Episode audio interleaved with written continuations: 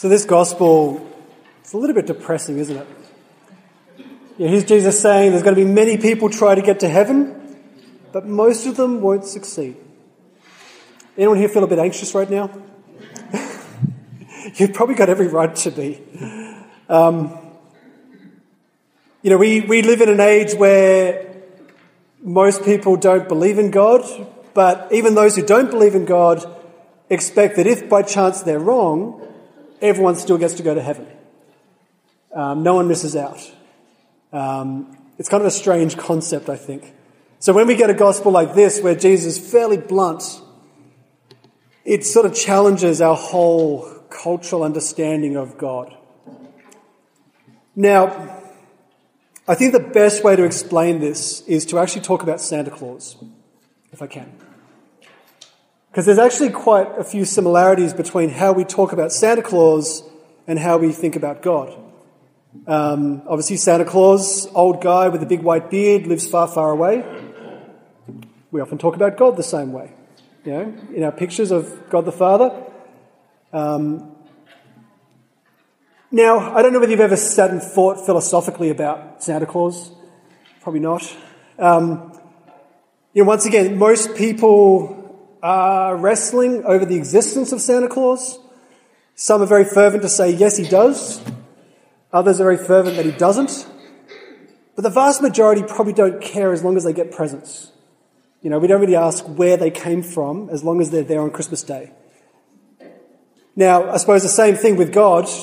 Big arguments for and against, but the vast majority of people, I think, as long as their life is good, they don't care. You know, as long as the blessings keep coming, that's enough. Now, I suppose the, the, the big question is why does Santa Claus exist? You know, if, if, we, if we assume that he does exist, why? I think fundamentally we'd have to say Santa Claus exists to make us happy. That's the only reason he's there. I don't, I don't think you've ever stopped to think about this question. You know, why does this guy exist? Well, it's his whole purpose of being is to make you happy on Christmas Day. It's all about you. You know, and if, you know, if, if, the, if the, the, songs we sing about Santa Claus are correct, you know, he's a fairly judgmental guy. You know, he's making a list, he's checking it twice, checking whether you're naughty or nice, all that sort of thing. It's, it's, it's fairly discerning. And so there is some sort of bargain there where you've got to do something to make sure that you're in the good books. And as long as you're on the, on the nice list, then you should be able to demand a good present. Now, I think this is where it all comes back to God, because most people, I would suggest, think about God the same way. In fact, most of the very simplistic way we explain God sounds more like Santa Claus. You know, we, we have this idea that, once again, God is a fairly judgmental guy. He's got his list. You either fall into the nice category or the naughty category. And as long as you are good, you should expect blessings and good things to fall upon you. And if you're bad, you should be punished and have all sorts of bad things. You know, red lights every time you go driving in the city. Um, now, you're probably sitting there thinking, I don't think this way. Of course not. Now, the measure of this is when bad stuff does happen, do you chuck a little tantrum and say, But God, I've been good. Why are you doing this to me? Ever done that? I want you to have to show hands, but there is something inside of us where I think we still do hold on to this fairly simplistic theology that it's a bit of a functional bargain. As long as I'm good, as long as I do the right thing, I say my prayers, I come to church, I put up with the boring homilies, I should get a blessing. My life should be good. Now, with that as a background, I think we start to understand something of this gospel. So often, when Jesus is talking in the, in the Gospels, and particularly saying particularly hard messages, he's actually talking to the good people. You know, so often he's having a huge rant at the Pharisees about how bad the Pharisees are, the Pharisees were actually good people. You know, they were people trying to be perfect and righteous in the law. And so it's kind of a strange thing. Why is he picking on them? and not the sinners and the, you know, the prostitutes and the tax, tax collectors. And so I think in, in light of this, we, we don't really know which group he's talking to here. But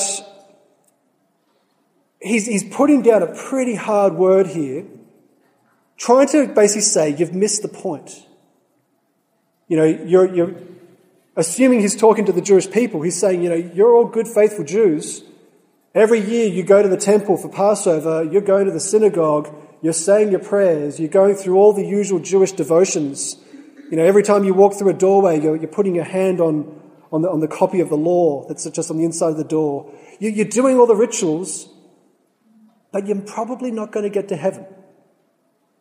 Now, this is where it should really confuse us. If he was talking to the bad people, it'd make sense. But if he's talking to the good people, the devotional, faithful, prayerful, going to the temple sort of people, then it's a little bit confusing. You know, many will try to enter in. And that's the thing. Like, like he's not talking about the people who don't care about getting to heaven. He's talking about the people who are trying to, and they're probably not, not going to get there. Now, this is where I think we need to come back to understand okay, what is heaven? If we think of heaven coming from that Santa Claus mentality, then heaven is the ultimate present. And if you've been really good, you get the ultimate present. But once again, why does God exist? Or why does heaven exist? It's all about me. It's this purely sort of self centered spirituality where really it's all about God serving me. God has created heaven for me so that I can bliss out for all of eternity. And that's not love. I think that's the fundamental point. Whereas I think what Jesus is trying to say is that heaven is relationship. And the relationship is the reward. Now, I think you've got to sort of stop and think about this to try and get the subtlety of it. That, once again, we, we live in a world which is taken over by this Santa Claus syndrome. And, and as a result, people have forgotten how to love. People have actually forgotten what love actually is. I don't know whether you're aware, but the, the average lifespan for a marriage in Australia at the moment is seven years, statistically. And when, when you think about the people who are married for 60 years, for the basic understanding of how averages work, that means there's a whole bunch of people failing in their marriage within about six months. Now, I would suggest because most people are rocking up to their wedding day kind of with something of this Santa Claus idea in their mind. You know, when, when they're professing their vows to their spouse, they're actually saying, You exist to make me happy. That's the only reason you exist. And on the day you stop doing that, deal's broken, I'm out of here. That's maybe a bit of a cynical way to express it, but I think there's something of that going on. Now, the same thing happens in family between parents and children. You know, children are there basically saying, Why do my parents exist? They're a bank. They give me money. You know, they give me food. They give me housing.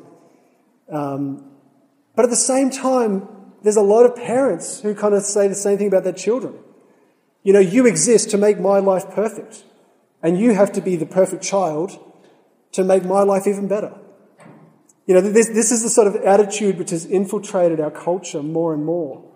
But I think the tragedy of it is that we've actually forgotten the mystery of love. You know, what, what is it to actually devote yourself to somebody else and say, I don't care what happens as long as I'm with you.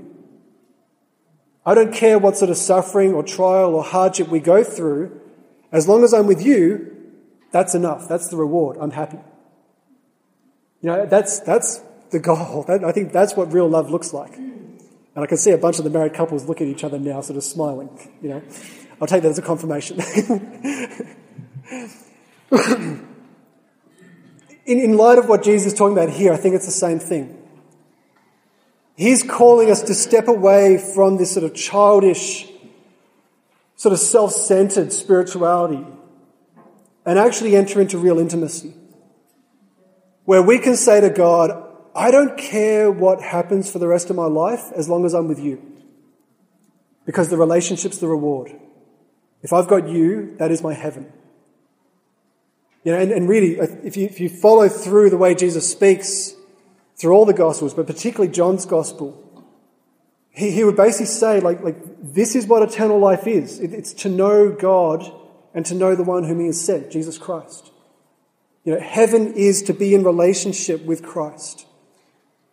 It's not about the place and the paradise. And so, really, I think this is what he's trying to say here. Many people will try to enter in. Many people will try to get to heaven, but they won't get there because their starting point is all wrong. They're starting from a place where it's all about them. And even though it's this wonderful prayer and spirituality and devotion, the fundamental starting point is all wrong.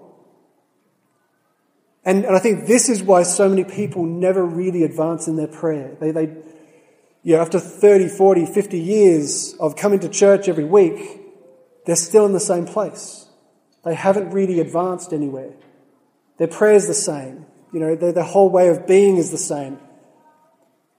Whereas I think if we get our starting point correct, and we start to say, hang on, this is, this is actually about real intimate relationship with Christ. I want to know His love. I want to be taken over by His love.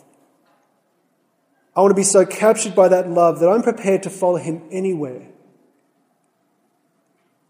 That changes the whole journey completely. Because it's no longer about me trying to earn points or tick boxes or jump through hoops.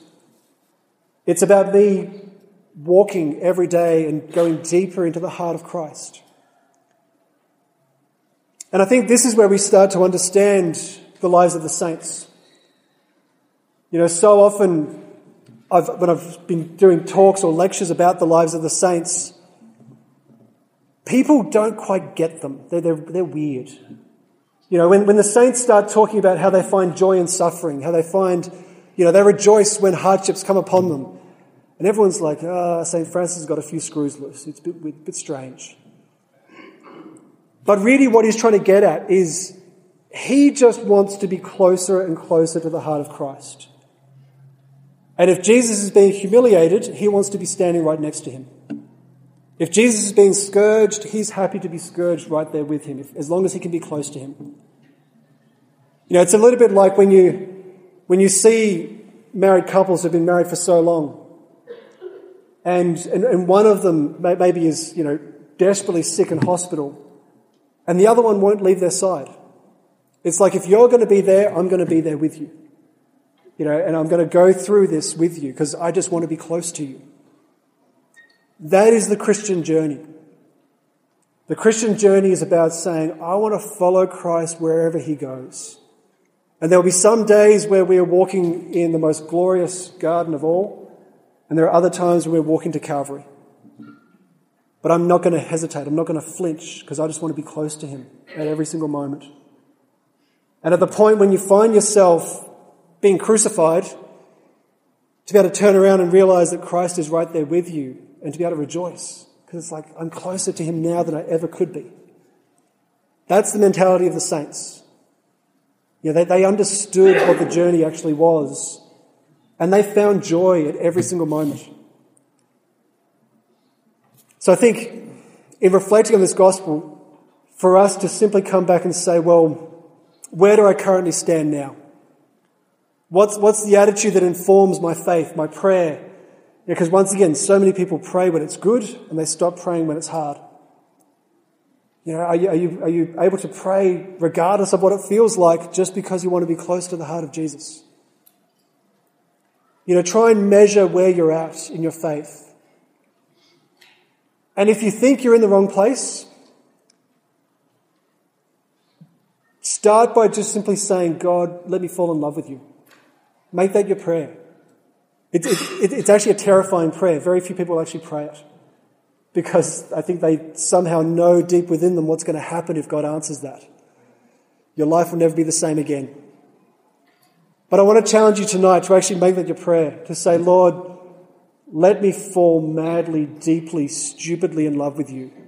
Capture my heart so much with your love beyond the level of feeling. You know, we're not looking, once again, this is not about make me feel loved, but rather this is about let me just be so captured by you that I will follow you wherever you go. And I think then we can walk with absolute assurance that we are walking into eternal life because we are living eternal life right now.